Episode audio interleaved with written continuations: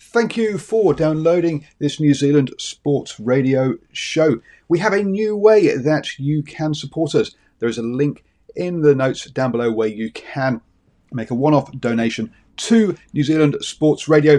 Thank you for support and uh, enjoy the show. Hey, I'm Ryan Reynolds. Recently, I asked Mint Mobile's legal team if big wireless companies are allowed to raise prices due to inflation. They said yes. And then when I asked if raising prices technically violates those onerous two year contracts, they said, What the f are you talking about, you insane Hollywood ass?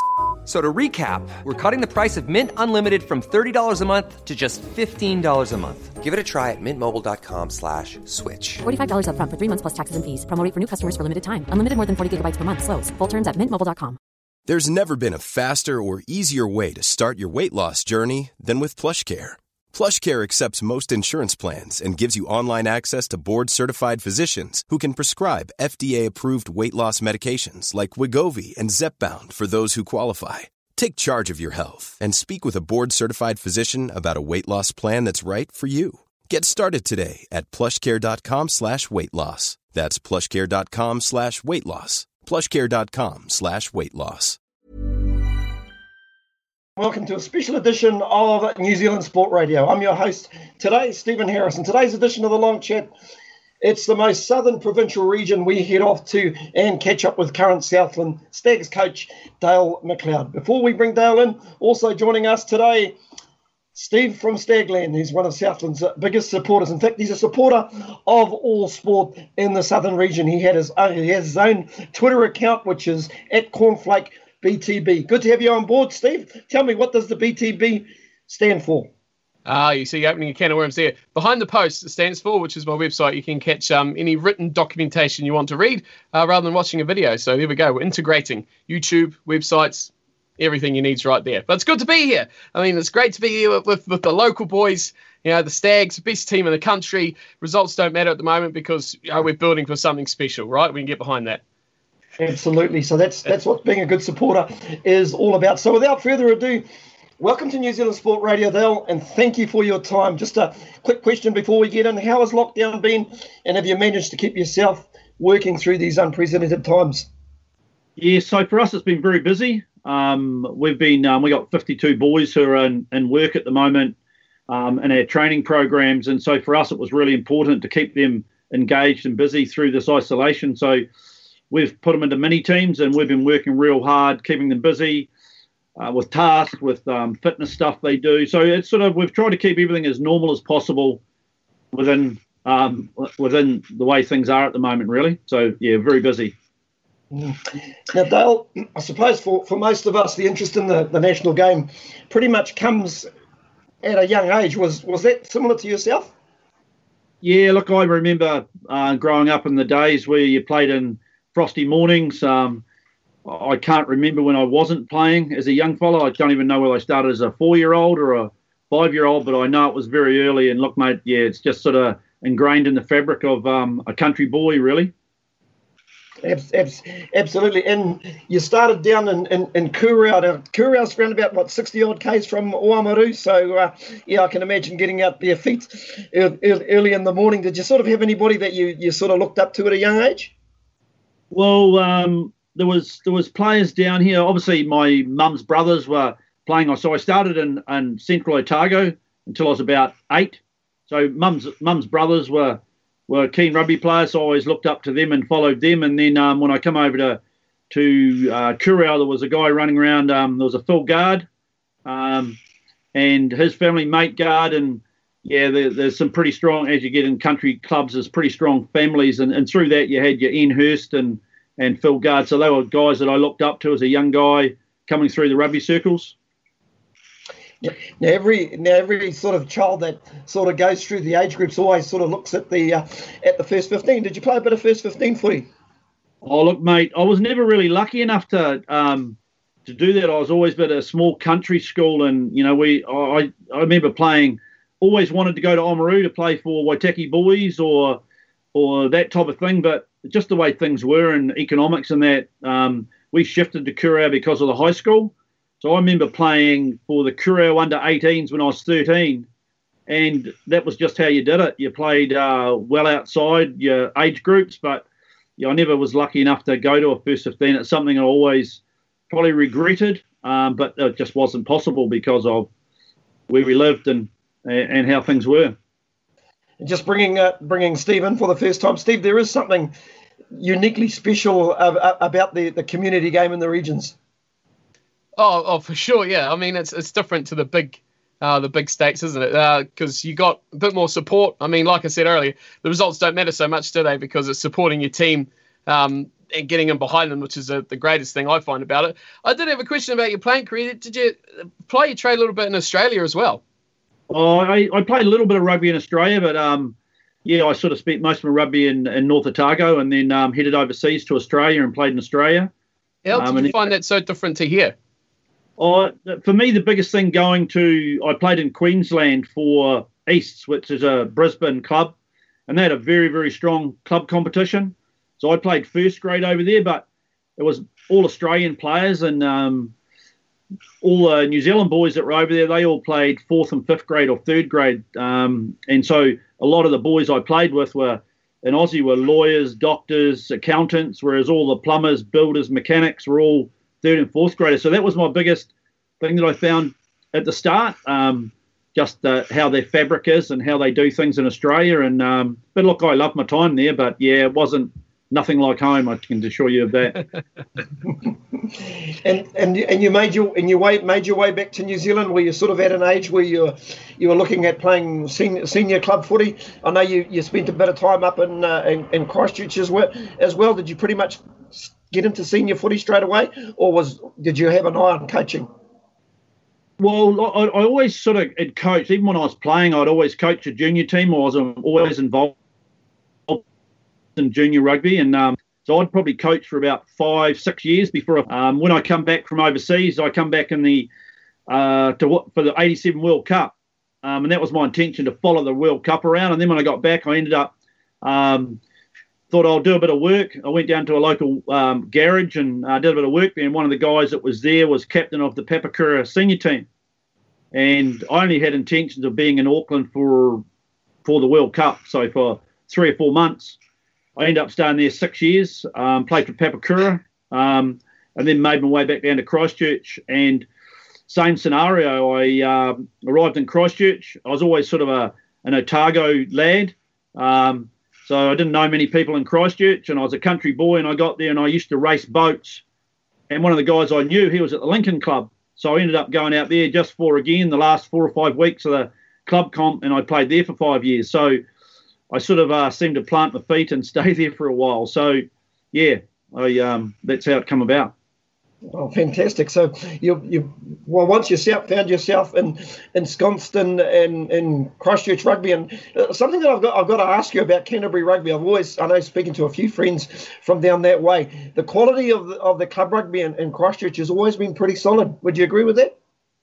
Yeah, look, I remember going to, um, and this is just an example. I went to a coaching course up there, and we just had local coaches, and the local coaches were Wayne Smith, Rob Penny, Steve Hansen um, Vern Cotter. You know, it was just so rich with um, people involved in the Canterbury system, and then Tabai Matson, Scott Robertson. So the list goes on, and then I suppose it's uh, you sort of become what the more the competition grows, the more people invest in. The coaching has to be better, the players have to be better. So that's been one of the reasons why I believe Canterbury's so strong. And they don't do anything different. All they do is they just have pretty passionate and I'm not saying there's not passionate people out there, but they're pretty driven um, to succeed. And I think that's created the environment. They still do the things, they're still the same qualities they require around work ethic. Um, they've probably got better better numbers to pick from, and it just creates more, more, more. So look, they've got really good systems, and I learned a lot, and it was a great uh, a great development for me um, in my coaching. Mm. Yeah, Steve, you got anything to add to that? I'm interested as to what what inspired the, the change to go from from your, your playing days um, in, into the coaching role. What what appealed to you in coaching um, that you obviously picked up from your playing days, or what made you make that move into coaching as opposed to something else? Well, probably the last um, four or five years of my playing, I probably felt I was the coach. Um, so I played 10. So usually as a 10, you do a lot of the driving and, and a lot of the game plan stuff. And I'd been a captain and, and those sort of, so it was just a natural progression for me. And I, what I found really tough was when I stopped playing, um, I tried to give the game away. Um, and I always found myself going back to it and playing. But as the body got older and, and thing, I just, if I wish I'd gone to coaching probably five years earlier. Um, so I was coaching my lads. My, my lads were, gro- growing up, so I'd always coach one of their teams one year and the other lads' team the other year. So I never tried to be with them for too long. And then it was just a natural progression that I, uh, as I said, I should have done it five years earlier, stepped out of it. But I learnt a lot while I was still playing and coaching and, and, and had that blend. So that that's the reasons why I love the game and I, and I, I just really, uh, one of the things – I always talk to people about you, you, young people keep you young. So while you're coaching young people and, and energetic and and challenge you around ideas and things, it, it keeps I I'm I feel young because of it. Not that I am. And, and Dale, just just moving along, and, and once you um, got an opportunity to to coach at, at senior level, which which club did you end up hooking up with? Uh, so I finished playing at uh, Lincoln in Canterbury. Uh, that's the Lincoln club. And so I coached there for two years. And then I went to Sydenham in, in Christchurch and coached there. That's where I did my first coaching. And then from there I progressed. Okay, and while but while you were coaching as well, obviously holding down a, a, a full time job, what were you doing as well in terms of yeah, so I, I, uh, I, had an automotive and marine business, and so I was probably a little bit lucky that seeing I was self-employed and I had staff, I could because uh, as anyone knows who coaches club rugby, it's a it's a pretty big commitment. Um, it's probably I was doing probably 20 to plus hours a week on my on my coaching with um, Sydenham Rugby.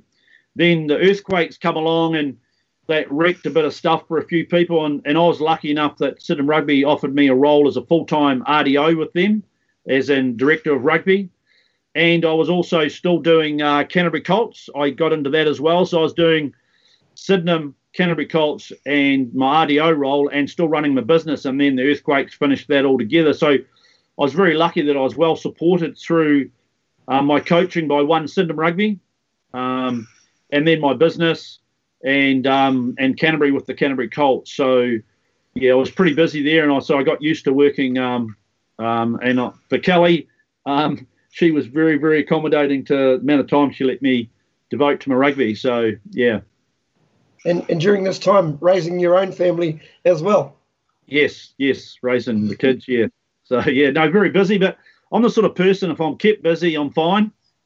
Um, and I like to have things and challenges in front of me. So, uh, rugby's a good thing for that. And I really enjoy the people that are involved with the game, no matter what level. Um, and I suppose for me, you know, I've been pretty lucky to coach at both ends of the country, um, at Northland and and at Southland, and be involved in in Canterbury. And you know, gee, there's some met some great people, and uh, and the game is so strong in the provinces, and you just got to love the passion and the people, and and if you take it for what it is, and and and understand where they're coming from, then it's really easy to work with them. And look, you know, um, I'd go back to all all those areas again tomorrow. I, I, always used to, I was Dale. I always used to ask this uh, uh, question to a lot of lot of senior coaches, like, who is the best player that you've ever coached? Some would say, I haven't quite seen him yet, but uh, in your time, you've probably had a lot of Canterbury Crusaders players uh, come across your books. Who's the best player you've seen? Oh, look, mate, I, was very, very lucky. I had a Canterbury, uh, a Sydenham Colts side that I was coaching, and in that team, I had uh, Tyler Bleyendaal, Codie Taylor, Elliot Dixon.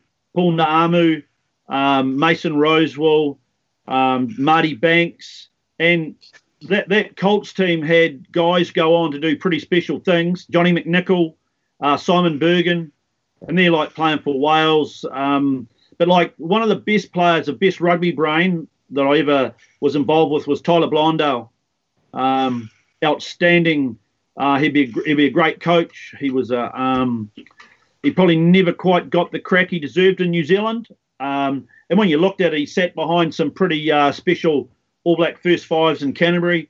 Um, and it's just injury that's probably curtailed him probably playing for Ireland, really. He's uh, had a neck, ish, neck issue for probably the last three or four years. It's dogged him, but he was a he was a very very uh, very very special individual around his understanding and reading of the game and and the skill set he had. Well, Steve, you, you think you think about some of those names Dale just listed. You'd almost think it was a Canterbury Colts side, not a not a club's Colts side. Crazy. Yeah, yeah. It, it, it is crazy. I mean, that just goes to show what you spoke about before, the, the depth in places like Canterbury and how they run their game and how they get those things out of them. But um, it'd be nice if some of those could come down to, to the Stags, wouldn't it? Get some players of that sort of quality coming down here would be good. Keep that well, going up.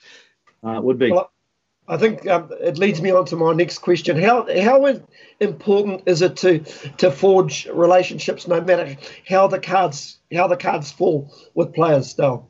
Oh, look, uh, you know the the way the game is and the way the world is today if you want to achieve something pretty good, everyone's got to buy into your vision. So it's really important having those relationships. And it, the days are gone when you can tell someone go and do this. You might get to do it once, but then that wears off. So building those relationships, um, uh, you know, and if you look at what Ray, um, the Crusaders have done, um, and obviously the All Blacks when Steve Hansen was going through, and team, all successful teams have really good, um, strong communication relationships where you can be honest with each other. Um, no one gets offended. You all agree. Um, and they're all there for the right reason. So for me, that's probably the number one thing that's probably uh, drives my coaching is just my relationships with the players and the trust you, you grow from that. Now, Dale Northland and um, Northland have always had a great relationship with not just Canterbury, but of course the Crusaders. So, how did you end up going from Christchurch to Whangarei? Well, so it was uh, again. What happened was it was a, a lot of times opportunities arise from one reason or another, and and what happened was I was at the Canterbury my trainer and Tim left the Canterbury Colts and went to Northland, and Derren Witcombe was coaching them at the time with George Konia, and then George got a role in um, in Japan, and he left and then I was flying up there for an interview, and um, Jeremy Parkinson rang me about a few days before I was heading up and said, "Oh, I just want to give you a heads up. Um, Derren's just resigned and he's gone to Japan as well. Are you still keen to come up?" And so I said, "Yeah, I was keen to come head up." So I talked, obviously, did some uh, talking to people around the place. Went up there for an interview, and um, come back. And then um, they rang me and said, look, you haven't got the head role, but we'd really love you to come back and be the assistant. Um, so I thought about it, and then I thought, well, you know, opportunities only come um, every now and again. So I, I jumped at the chance, and that was a massive learning for me. I, obviously, there was a, a few things going on going into 215. Um, and so it was a real big eye opener for me when I got up there around what it was like. Um, and then the biggest thing was uh, building those relationships. And once I spent that first year going through some adversity with those boys, um, and they realised that I was there uh, for their interests, not just mine, then we started to build some really strong relationships. And we started to then in in 2016 and 2017, we really seen some progress in the group and, and what we're about. So, yeah, that's how that come about. Yep, and and you and you hooked up with uh, with, with Richie, Richie Harris, who's a who's a pretty good bugger at, at the best best of times. And uh, you know, once once you both had left Northland, you could just see that fruit just starting to develop. You know, young guys like Tamati Tura and a, and a couple of others. Tom Robinson, we see is going great guns at the minute. You know, young guys like Josh Goodhue. So that must give you a lot of personal satisfaction seeing how these guys are, are, are tracking at the minute. Oh, look, mate, I, I, I've got some real special connections with Northland. Um, Richie, good man. Um, I really uh, enjoyed my time with Richie. Um, and he probably got the, the rough end of the stick coming in. He, we, we really got a team that was sort of starting to fall off the radar. And then we started to build them. And then I was lucky enough to stay on for 217. Richie left at the end of 216. And when it was really funny, um, I was talking with someone the other night about that team we had. And when you look at it, you know, the, the Rene Rangers, the Jack Goodhues, the Josh Goodhues, um, the Priors, um, Matt Moulds, um, Namati Wah, Sam Nock, um, Johnny Muckalai, um, Ross Wright, uh, Matty Wright, uh, Jesus, it goes on and on. It was a pretty special team. In 2017, we made the semis, and um, yeah, so a lot of memories there, and um, really pleasing to see.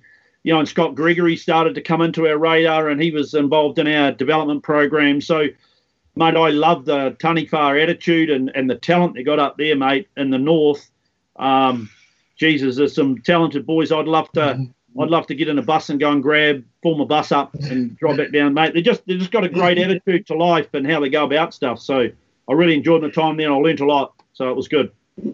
Yeah, I think you mentioned you mentioned before. Sorry, Steve. I'll let you jump in. I was going to say you've worked with a lot of um, coaches, a lot of mentors, I guess. So you've built relationships with that you were talking about before. Who do you think you would have learned the most of, or has been the most um, uh, benefit for your learning as a coach that you could take other places with your times as assistants and learning through Canterbury and their structures there? Yeah, so I, I suppose the first person that I really uh, there was a guy Alan Edge who was at Sydenham Rugby who was a very hard taskmaster um, I learned a lot of him around. Uh, I learned some good things and I learned some bad things, but um, I learned some really good subtle thing, little things he did around um, how he worked with the players. But as I progressed on, and I took I took over the Canterbury Colts because Brad Mooar actually he went to South Africa with the Kings. I think it was the Kings. Um, yeah. And so Brad stepped out, and I stepped in to be the head coach. And at the time, the um, Tabai Matson was with the Crusaders, and the Crusaders wanted us to um, run and develop some um, patterns of play that they were looking at for the for the upcoming season, and he come and asked me if I'd be keen for him to jump on board and and and run some attack stuff. And I sort of had a, a, a talk to a few people, and a few people saying, "Oh, you know, they'll come in and take over and blah blah blah." But I thought, what a great opportunity for me to get along someone like that who's at the Crusaders level um, being involved in our program and how good that would be for our players. And he was outstanding. Um, everything we did was, you know, really astute man, good man, um, big heart. Um, yeah, so I learned probably most of my good things um, off tabs. Yeah, he was an outstanding um, person about giving and how he went about stuff and how he looked at the game. So yeah, he he was really he was outstanding in our program. So yeah, that was probably one of the one of the most influential guys on on on my coaching for my through that period. Um, and then as you go through, look, I've learned off lots of good coaches. Um, everyone's got strong points.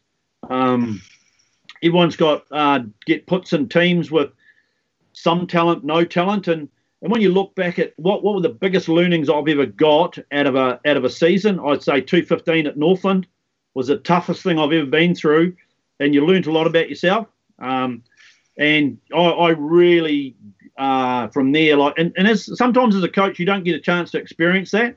So always look at look at opportunities for learning. And and geez it would have been good to uh, usually when you get your learning it's really good to come out and get a win or that. But we had 215 never won a game never looked like winning a game. And geez it was tough. But we learned a lot and so did the players. So I, I really always look back at that year as being probably um, a really good learning year, and being able to hang in there and keep fighting um, just reinforces, you know, why you do the job. Dale, just before I hand you back to Stephen, we'll talk a little bit about uh, uh, how you got down to back down to uh, Southland. Just towards the end of uh, 2017, I know you were waiting to see what was going to happen with Northland or eventuate, but there was also a couple of other opportunities, as well as the Southland job that was on the table. There was maybe an opportunity in Japan as well yes, there was an opportunity in Japan, and and at the time, look, I, I still would love to go to Japan coaching, but I had my uh, two lads, um, Kelly, um, the two boys were in Christchurch, and it was sort of like they were still at the age of uh, weren't ready to probably leave the nest, or they'd um, and and I would have liked to have spent a bit more time with them. And I thought if I went to Japan and they were staying in New Zealand, you, you just miss out on so much. Family's pretty important, and and you can't go back and get those years back. So for me, um, I had the opportunity. Um, there was a chance to go there, but then I got offered a role by, with Dave Hewett, who I'd coached with at Sydenham Rugby. Um, he rang me up and asked me if I'd be keen. This while I was still in Northland, and uh, you know, like I would have stayed in Northland if the Cards had uh, played their way and, and thing. But I got this opportunity, and I went down to Southland, and look, I love it down there. Good people, uh, again, it's another challenge, and, and and it's about implementing some systems. And one of the things that I've learned over the years is that as a rugby union or a province, especially the Mitre 10 provinces, a lot of the province is influenced by the coach that comes in. And the coach comes in and everything changes to suit that. Whereas I believe I'm a little bit the other way that I believe the coach comes in and works to suit the province. And I, I believe that you've got to put systems in place. So if I'm plucked out of there and gone next year, I've created and put things in place that will do the province good. And I think that's the that's the key thing about about our provinces and a province like Southland is a coach will come in, they change the reinvent the wheel, it doesn't work, everything hits the deck, and then you've got to start again. So I believe we've put really good things in place over the last um, two years. Um, we're starting to see some really good young boys coming through our program. I'd like to think two of them will show their heads in Mitre 10 this year, who are very talented, and it's a shame that New Zealand 20s is not happening going into next year because I believe both these boys would have made the New Zealand 20s training camp, and one of them or, or two of them could have pushed to New Zealand 20. So there's some exciting things happening down there. Um, we're growing our depth, we're growing our coach development. Um, yeah, and so they're the things that excite me. Um, and I think it's a you know all Mitre 10 unions at at uh, provincial level that is what they need to get right. Um, yeah, to keep the game strong. Just before I, I throw to Steve, you're listening to uh, New Zealand Sports Radio, a special interview with uh, Southland head coach uh, Dale McLeod. Don't forget on a Wednesday night, do you know sport?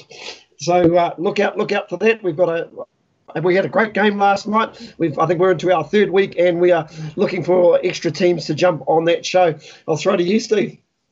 Oh, just before we talk about the stags, which I'm presuming why you're throwing to me for, you spoke a lot about how your family and spending a lot of family time um, with, with your kids and things like that. Is it rugby family you've built there? Is it all rugby, rugby in the household, or is it very divided uh, between work and home? No, it's rugby, rugby. Um, both lads are rugby mad, um, and they're both involved with Sydenham Rugby. Um, and yeah, look, mate, they've uh, they've probably had had no choice really, to be fair. Um, but no, they were always keen, and they always used to come out when I they would come out when I was playing and still be involved. And then when I was coaching, I always involved them in it. They uh, they loved they love rugby, and um, yeah, so they're just uh, good New Zealand lads, really. Yeah, good stuff. We'll talk about the Stags. I guess we're going on to that sort of part of, of the journey next. The big question I really have is to I mean, you got the call from Dave Hewett to come down here and to look at the position of being his assistant. What was the big appeal uh, to moving to Southland as opposed to the other offers, and and what you could actually add to down here with uh, with Hewett at the helm? Well, for me, um, look, I, I, love a challenge, um, and I like to make a difference. Um, and one that was the opportunity, which is, you know, I want to coach. I love coaching. I love Mitre 10 and I'd love to be like a progress on to super coaching or or eventually go to Japan or or a, a Europe club. But look, I've my dad uh, worked down there, and so I've got a connection. I've got aunties that live down there, so I've got a connection with um, with Southland. I've got a connection when I played um, uh, rugby in the south. We used to play Southland, and and it's a it's a it's a province that's got plenty of uh, tradition, uh, plenty of passion, and so for me, it was a good fit at the time. And if, and, and like uh, when I was in Northland, so my boys are in Christchurch. For me to go and watch them play rugby on a Saturday, or if anything happened, I had to drive to Auckland or get on a flight and then get another flight. Whereas if I have to and I'm in Southland, I can jump in the car and seven hours later I can be in Christchurch. Um, it's a one-hour flight. Um, my mum's three hours up the road, so I can go and see her, and that's where I'm camped at the moment. So the family thing, and I've got um, uncles and aunties all through Central Otago, um, Southland. So I've got a family connection there, and it's really good to be amongst family. So there was a whole lot of reasons, and and I knew a few of the few of the players down there, and through my uh, um, you know, so look, yeah, it was it was quite an easy fit, and I love hunting, I love fishing. Um, so look, there's a lot of positives there, you know. Yeah, love that Southland lifestyle, eh? That's what it's all about. And a lot of players are a bit like that too. Old Elliot Dixon, I remember he was the number one hunter back in the day. He loved going out for the old hunt and the duck shoot and all that sort of thing. But he really spent two years here uh, with, with Dave Hewett. How did that go? Learn a lot about the team, about the players, and the direction you're wanting to push the squad? Yeah, look, what I learned was that we had to get out and get connected with the community. And when I first got down to Southland, um, I spent the first three months just driving around all the country clubs, getting connected again um, before Mitre 10 started. So when I arrived down there, they, I, my role was sort of uh, around some coach development. And they already had someone in the town competition or in the town area looking after the club. So I said, look, what I'll do is I'll just, yeah, I'll head out to the country. And I, so I started calling in, and the first few times it was a little bit like, who are you? Geez, we haven't seen anyone, we haven't seen anyone for three years. And with a bit of a cold shoulder. And then I'd go back two weeks later, and then three weeks later, and the next minute they're inviting you in to stay on a Thursday for a meal and and have a beer. And so I built those those sort of relationships. And I suppose the biggest thing I learned was if the if the community know you're there for the good of Southland rugby, they'll get on board with you.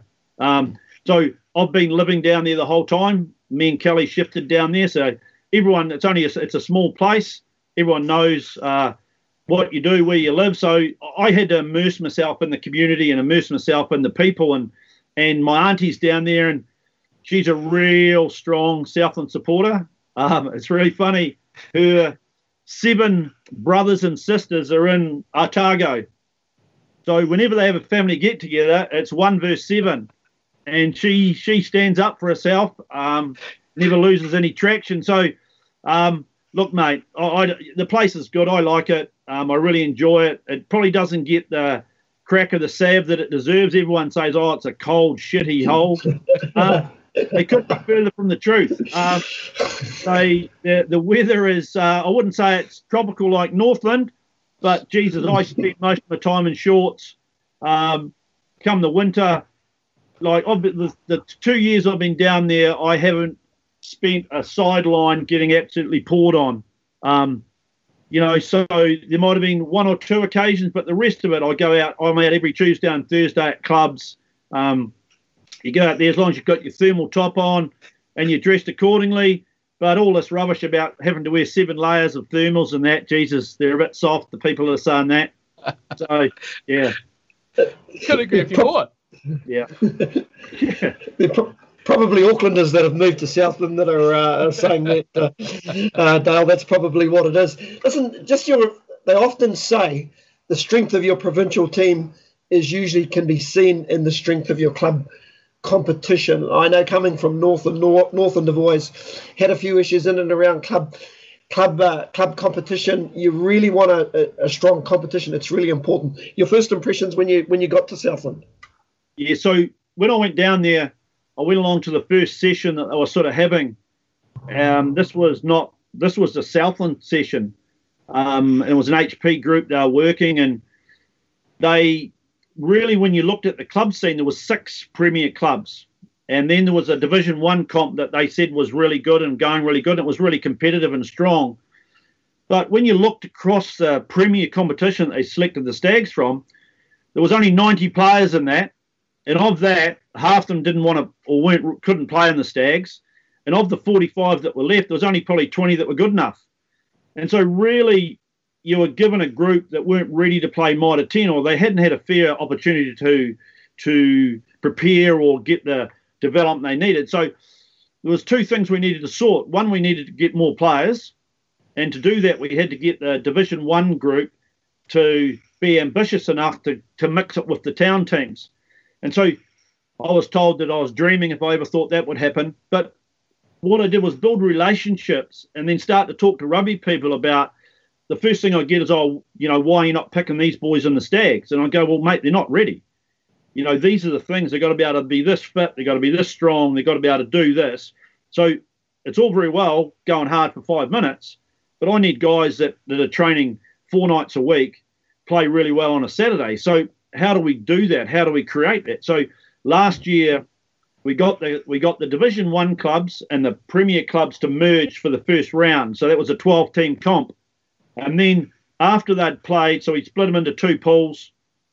After they played their first round, the best three went into the top six from each pool, and the bottom three went into the bottom six. So effectively, the the worst they could end up, or the best, was back where they were in a division uh, like a two tier system, and the competition was really good. But what we found was a couple of the clubs in the country early on got a few injuries, didn't have enough depth. So it was a real positive last year, really good club. But all of a sudden, I had, um, and to give you examples of how it flowed on, we selected from Division One sides. We played uh, Nadroga at the start of the year, Fijian, the top Fijian club, and we played them in February at the field days. And then out of that, I selected a group of 45 boys to play in that game who are all local, no super boys for a start off. And out of the country clubs and the Division One clubs, we selected two out of every club to come in. We also had uh, five boys from the country make our academy group. So all of a sudden, they could see that they were starting to get opportunities and they performed very well in it because they've been working in our HP group as well. So now we've grown it to, we've got a group of 52 working at the moment. And of that, there's boys scattered all through the province, which is really good, and we'll grow that again. Um, so by having a bigger club comp, and what was going to happen this year, we were going to have uh, a full, uh, uh, well, again, two of the clubs dropped out of, oh, we don't want to play um, in the Premier next year. It's too hard for us to do this. Then the other two clubs or were in there was like, oh, hold on, if they don't want to be in there, we don't want to be in there by ourselves and, and play Premier Club. So what we did was re- restructure it again and said, right, we got our top six and we got our two finalists from Division One last year play a, a round robin and from that, two will drop out to go back in Division One with the other other groups. And we've got a top 20 comp now. So it starts off as one pool and a second pull. And then as you go, uh, the first round of eight, two drop down. And the bottom 12, they play a round robin and their top four come up. So then we end up with three pools of a, a six, a six, and an eight. So no matter what happens, you'll end up where you end up in your competition. Whereas if uh, one year you might be strong because you've had an influx of uh, workers because of certain industry is strong, the next year they all leave, but you get hammered in, in that grade. So you'll go into the competition and you'll find your way, and our best teams will work their way to the top six. So that's a way of, of getting the team in 20th position, which this year is Mataura. There's their first time into this top 20. And they could work their way in to make the semi-finals of the middle part of the competition, and then from there they recruit and do a few things, and then the next year they make their way to the top six, or they lose a few people and they work their way back down to the, the bottom eight. But it allows teams to progress through the season depending on um, how strong they are or how well resourced they are, so to speak. So that involve, makes our club competition a Southland wide one as opposed to a town competition. So that's been that would have been a great success story for this year, but we've had to evolve, and obviously with this uh, um, COVID thing going on, we'll just we'll just work through it. And we actually had a meeting last night with all the the presidents of the club. So we had 43 club members on this Zoom meeting last night, just discussing options and what it looks like for them and how we make it work. So a lot of positive things happening down there. And that increases your broad range of players available, doesn't it? Instead of having just those key town clubs, you've got a whole range of players playing at possibly a higher level against each other as well, which gives you in turn more players to look at. Is, is the focus of these club teams down here for local talent predominantly, or, or are they looking to, I guess, strengthen themselves in any means possible if they can afford and have those resources to do it? Well, I mean, so this is the funny thing. When you say resources, everyone has got resources. But the thing that I found when I first went down to Southland was that the resource they always talked about was dollars. Oh, no, we've paid players before and it's killed us. And, it, you know, there's resources, there's heaps of employment, there's there's accommodation, there's um, opportunities for all sorts of things. So, what a part of it, my role, what I did at the end of two, where two eighteen so going into last year, I sat down and met with all the with all the club coaches, and I said, look, what players do you need? We talked about what we need at the Stags. But first and more, it was more about if we can make the club comp strong, we'll become strong of it. Whereas I said, don't rely on the Stags to make your team strong because they leave and you've got nothing. So we worked on the proviso that, hey, look, we've got 15 contracts available. we'll help you. you. What areas do you need? And when we sat down with the clubs, the 12 clubs, every I said, tell us three or four positions that you really need. Well, everyone had three or four players. So that was 36 to 48 players. Now, we're not going to get that in our own province because you'll only end up robbing each other. So the clubs did a really good job around starting to go, and this is evolving, and we were working with them. What would it look like? Um, you know, okay, if you can have a job sorted, I think we can go and find you a player. So our job was to find the player for that club. They just had to find the job and the accommodation, or maybe we'll help out for two weeks here with accommodation. And so that started to evolve and grow. But obviously, this was our second year of that, and the COVID really just come in at the wrong time and, and squashed because boys have come down to, for an opportunity, and now they've all shot back home. Um, but look, for us, it's about it's like anything. If we want Southland rugby to grow and evolve, just like we want the Southland community to evolve and grow, you have to have fresh blood and people coming in, whether it's working for the plumber or working, even if they don't play rugby. Things have to evolve and change. And I think that the more um, the people come down and, and we see it for growing the community, then we'll be the winner. The Stags will be the winner out of that. So it's a it's a it's a um, connected thing we work together on because that's one thing that's really happened in the last 12 to 18 months is we're all aligned and we're all working together for the one thing, and that's for Southland. So that's been a very very positive move. Dale, um, just like any union, a lot of you have a lot of sort of ex ex heroes that have played for the unions. Have you got a few that have that have come out of the woodwork? I mean, to say the likes of a Dave Henderson or Jason Rutledge, you know, just to just to name a couple of guys. You're getting a lot of support from that area. Well, so to be fair, we South we probably haven't been really good in that area. And what I mean by that is there's so many good people down there, and like you just mentioned a couple, but you got the Jimmy Cowans, um, uh, Leicester Rutledge. Um, all of those people are real passionate about the stag. So the first thing is, and we talk about um, player relationships, we've got to have really good relationships with them.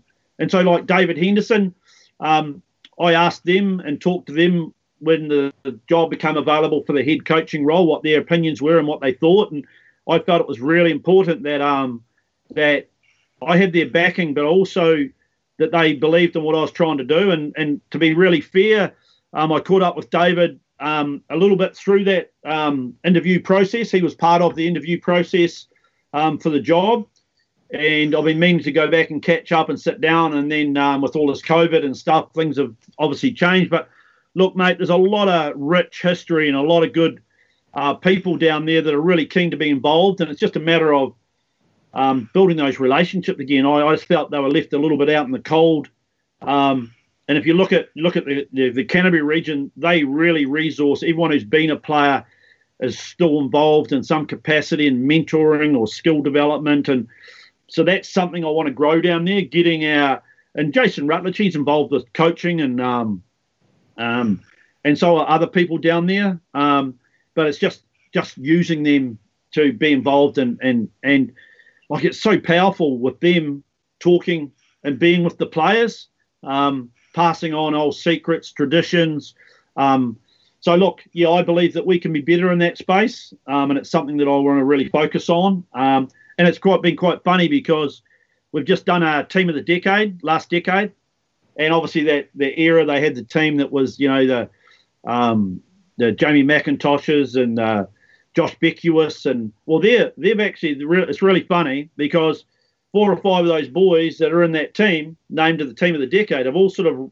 migrated back to New Zealand because of the of the situation that's going on. I've had a couple of conversations with some of them at the moment, just around thoughts and ideas going forward. And look, they're passionate Southland people, and they sort of want to be involved. And so, look, who knows what could run out on the first home game at, at Southland? But look, mate, you know, there, there's some uh, some really good uh, men there that have been through some really good times with uh, Southland rugby, and look, we'd be silly not to utilise their either resources or knowledge or or involve them in what we're trying to do.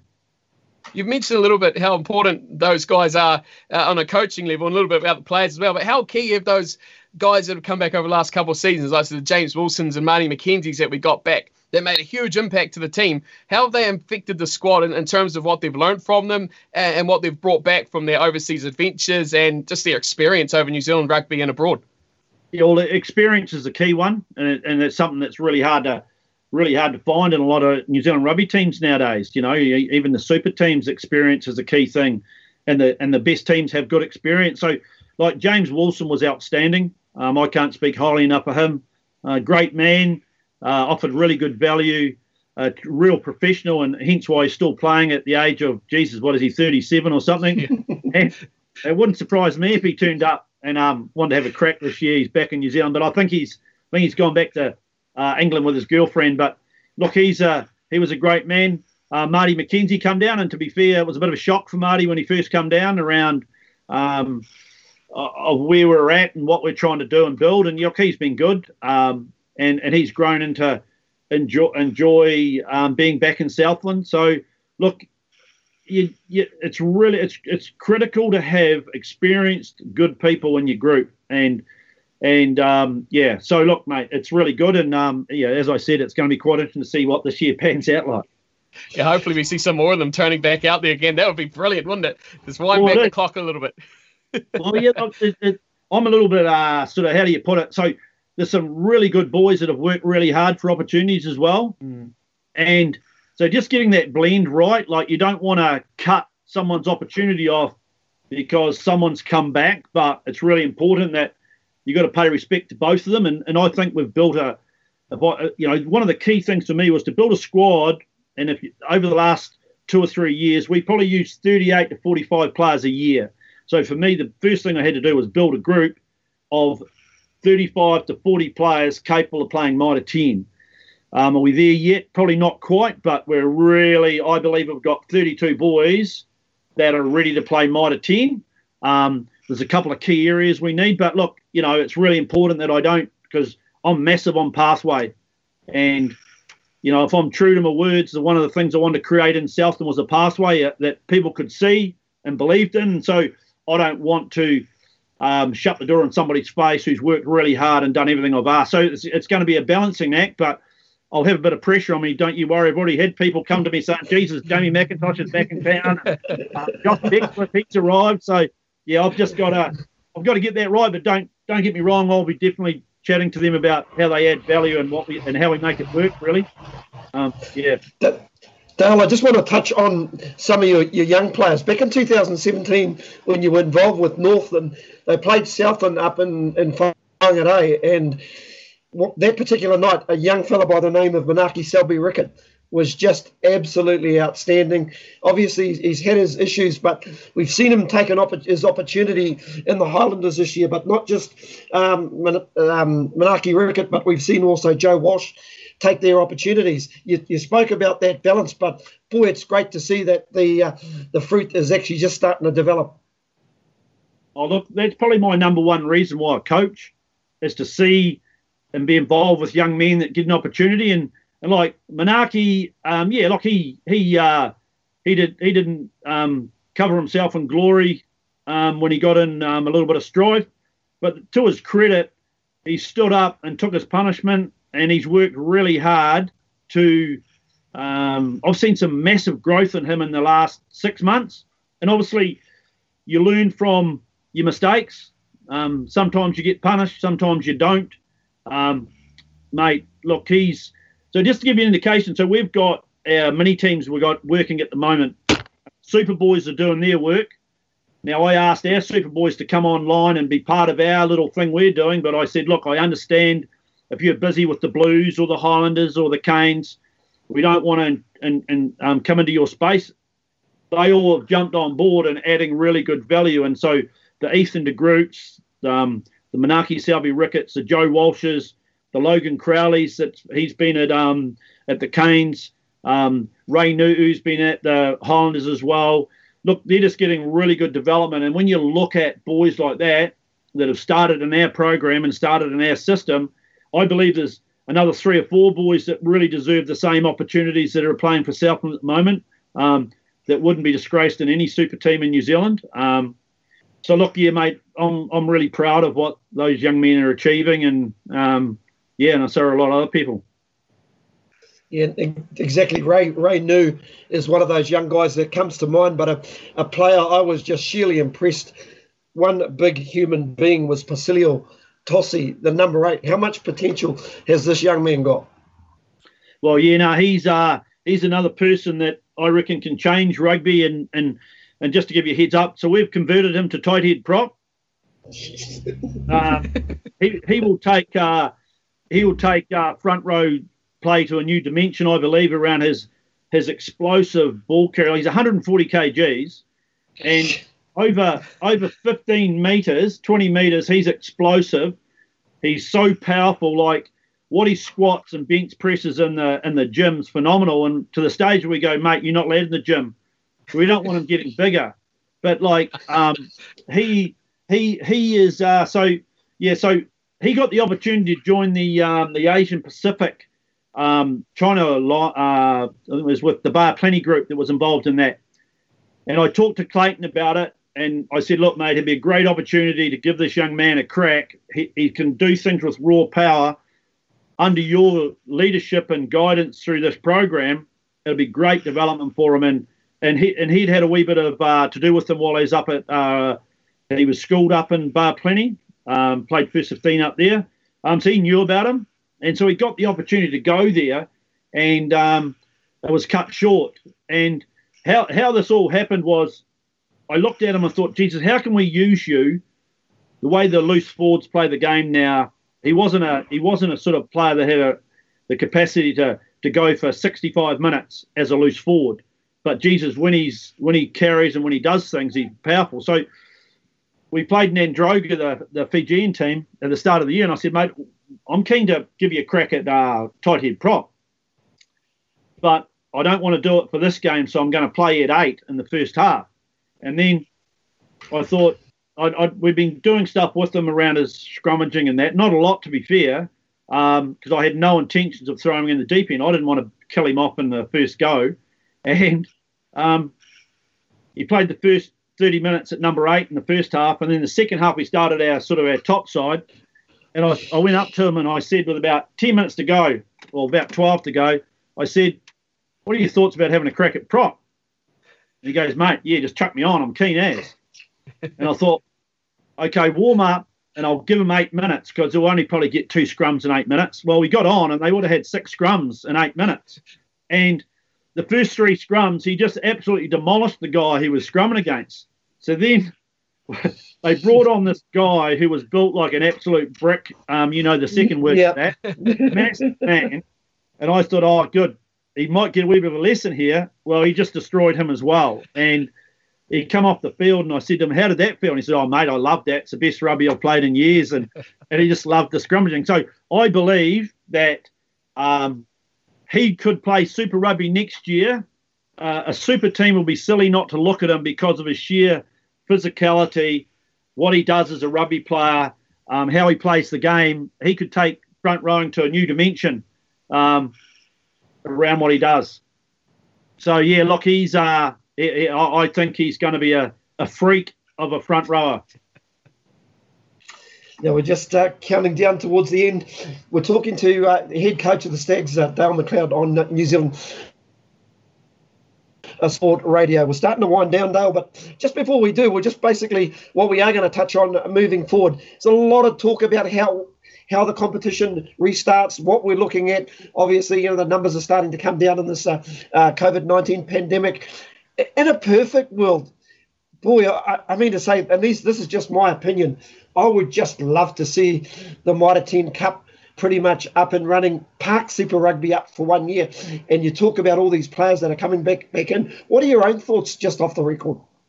Oh, look, mate, obviously I've got my Mitre 10 hat on, so I reckon we get into Mitre 10 straight away and we go till Christmas time. But um, uh, I don't carry much weight when it comes to decision making. But what I understand is going to happen, and I suppose there's a lot of things to think about.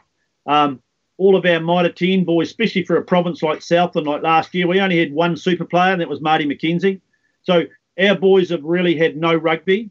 Um, and for them to go from zero and be playing against boys who have been who have had um, three, six months of Super Rugby around their pre-season and seven games, it, you might end up with a bit of an attrition rate that's uh, not ideal. So my understanding is, again, there's a lot of things at play here. But my understanding is that the All Black coaches are really keen for a, um, of, of 10 weeks of Super Rugby. That allows um, club rugby to get up and going. That allows Mitre 10 um, teams to start playing six or five or six rounds of club rugby, then go to their Mitre 10 um, competition. So, again, it's about getting the bodies conditioned for contact. If there's no club rugby, um, obviously they're really pushing hard for Super Rugby to get that 10 weeks of, you know, a local derby, uh, two games a week, home and away for two rounds. Then they split away to be All Blacks and do their thing. And then Mitre 10 takes over. But look, I, I have no doubt Mitre 10 will be the competition of the of the season. Um, and it's just a matter of how we blend boys who have played no rugby so far this year with boys that have been working through a super program. So I think they're, they're thinking that it's much easier to get five teams up and going in a professional comp, get them going, then build our Mitre 10 group. And we'll probably start, they're, they're talking about starting in mid September, could be the option, and play through till December. So um, just to try and cater for the needs of everything. Obviously, there's a lot of money things going on. Um, Sky Television, um, you know, things like getting all everything sort of up and getting everyone to have a bit of something to keep everything going. But mate, I'd love it to be a imagine imagine how good it would be if it's a Mitre 10 comp that's got everyone involved in it, All Blacks, um, uh, everyone who's come back from overseas, um, our best players playing. Jesus, like if we can I think that's one of the things that's missing out of, of New Zealand rugby is uh, is uh, is like the Southland Otago game is always a big game, but it should be the the Northland Southland game, the Canterbury Southland game. Um, you know, just that that that, um, that real territory based um, buy-in and and get people bums back on seats and provide a, something we haven't had for a long time. You know, you imagine how good the Ranfurly Shield will be with everyone playing. Uh, you know what I mean? Like, so there's some real, there's some, you know, but again, if we go down that track, then there's some other losses too. Is you know what I mean? So it's it's a tough one, but mate, I'd love to see uh, Mitre 10 bloody cracking into it. From a fan's perspective, moving off slightly that sort of uh, direction, taking over the coaching role at the Stags here, the head coach now, we, we've seen them over the last couple of years probably been quite uh, really attack at all will uh, from the team. Are we going to expect some more of that, or being more a defensively minded coach, are you going to see it probably tone down a little bit and try and more contain and take more opportunities, a bit more structured way with the way the Stags play this season or next season? When are they going to get back to it?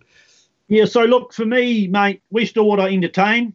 Um, you know, people don't want to come and watch boring rugby, but I get keep getting told the nine three victory over Canterbury for the Shield. uh, rugby, that's what it is. But look, for us, mate, it's you know I'm I'm probably I've spent more time as an attack coach than I have as a defence coach, um, and and I suppose for me there's a few key things in our game that that cost us. One is we were we we failed to take opportunities that we created the last couple of years. We put ourselves in a lot of matches to win.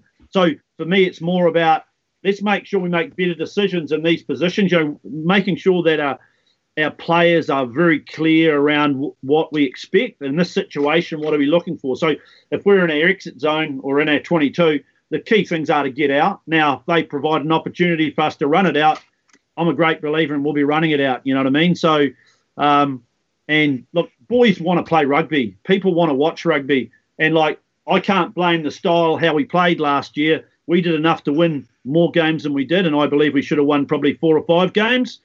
Um, but it was just key moments. And again, it was we didn't have the depth.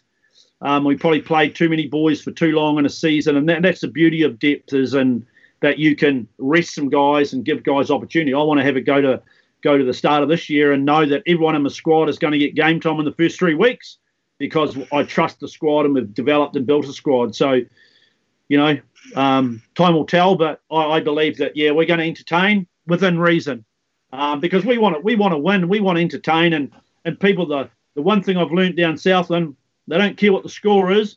If you give 100% and bleed for the jersey, they'll back you 100%. And and that was the same in Northland, mate. You know, the year in 215, Jesus, we got we got crucified. The boys were scared to go out in public.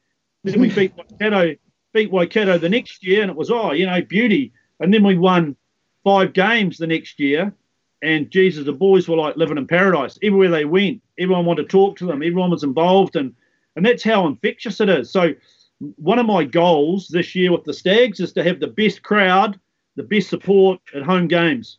and we got some things up our sleeve. We're gonna we're gonna do around that, um, which are to try and really drive people want to come to the game because they love the atmosphere. So yeah, so we've got a few things we're working on at the moment around that.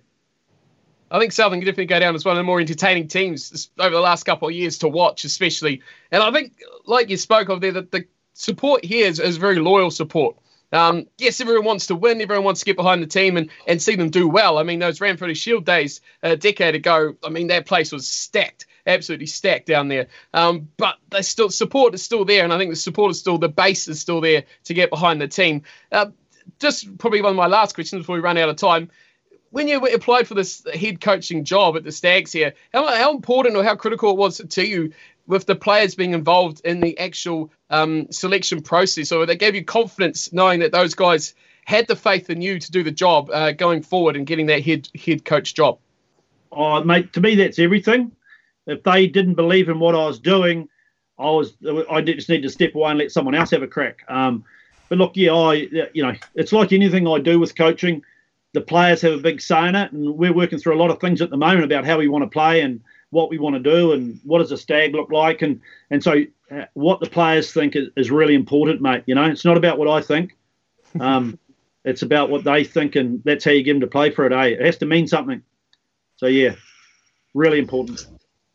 Yeah, Steve, uh, the Dale, I beg your pardon. I uh, one area where I thought Southland were were fantastic last year. I don't really know if your scrum got bettered last year. And I must admit, the, the game that that there were a couple of games that really agitated me where you where you had teams up front, but just sort of little mistakes cost you at the end of the day.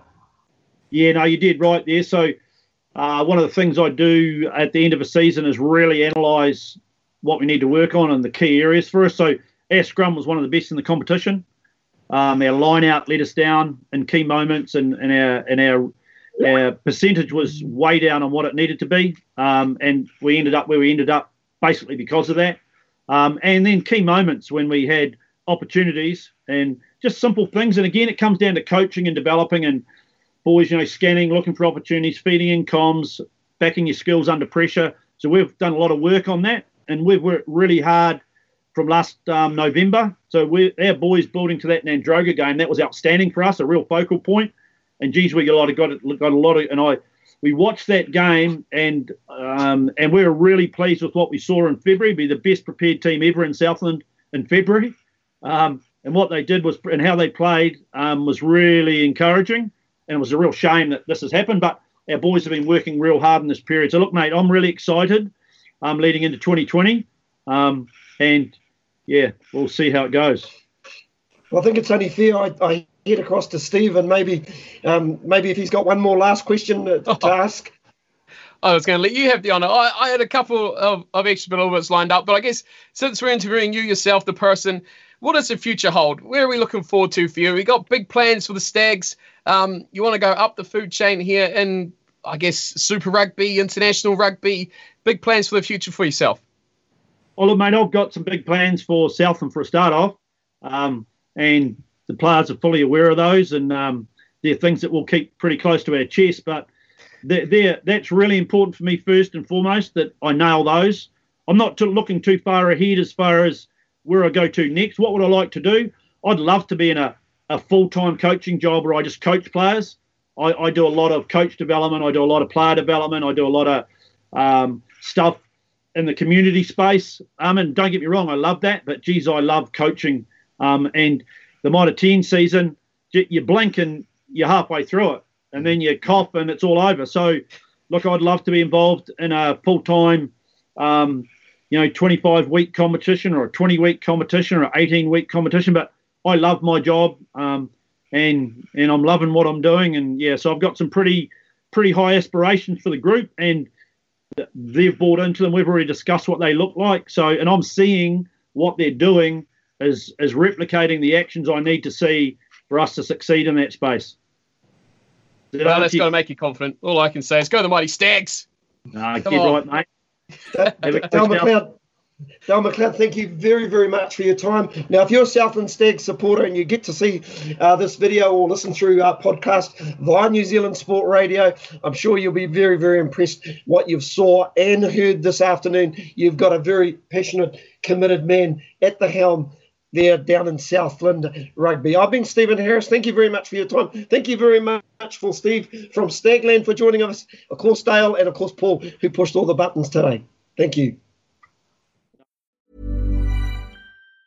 Mom deserves the best, and there's no better place to shop for Mother's Day than Whole Foods Market. They're your destination for unbeatable savings, from premium gifts to show-stopping flowers and irresistible desserts. Start by saving 33% with Prime on all body care and candles. Then get a 15-stem bunch of tulips for just $9.99 each with Prime. Round out Mom's menu with festive rosé, irresistible berry chantilly cake, and more special treats. Come celebrate Mother's Day at Whole Foods Market. Mom deserves the best, and there's no better place to shop for Mother's Day than Whole Foods Market. They're your destination for unbeatable savings, from premium gifts to show-stopping flowers and irresistible desserts. Start by saving 33% with Prime on all body care and candles. Then get a 15-stem bunch of tulips for just $9.99 each with Prime. Round out Mom's menu with festive rosé, irresistible berry chantilly cake, and more special treats. Come celebrate Mother's Day at Whole Foods Market. Cool fact a crocodile can't stick out its tongue. Also, you can get health insurance for a month or just under a year in some states. United Healthcare short term insurance plans, underwritten by Golden Rule Insurance Company, offer flexible, budget friendly coverage for you. Learn more at uh1.com.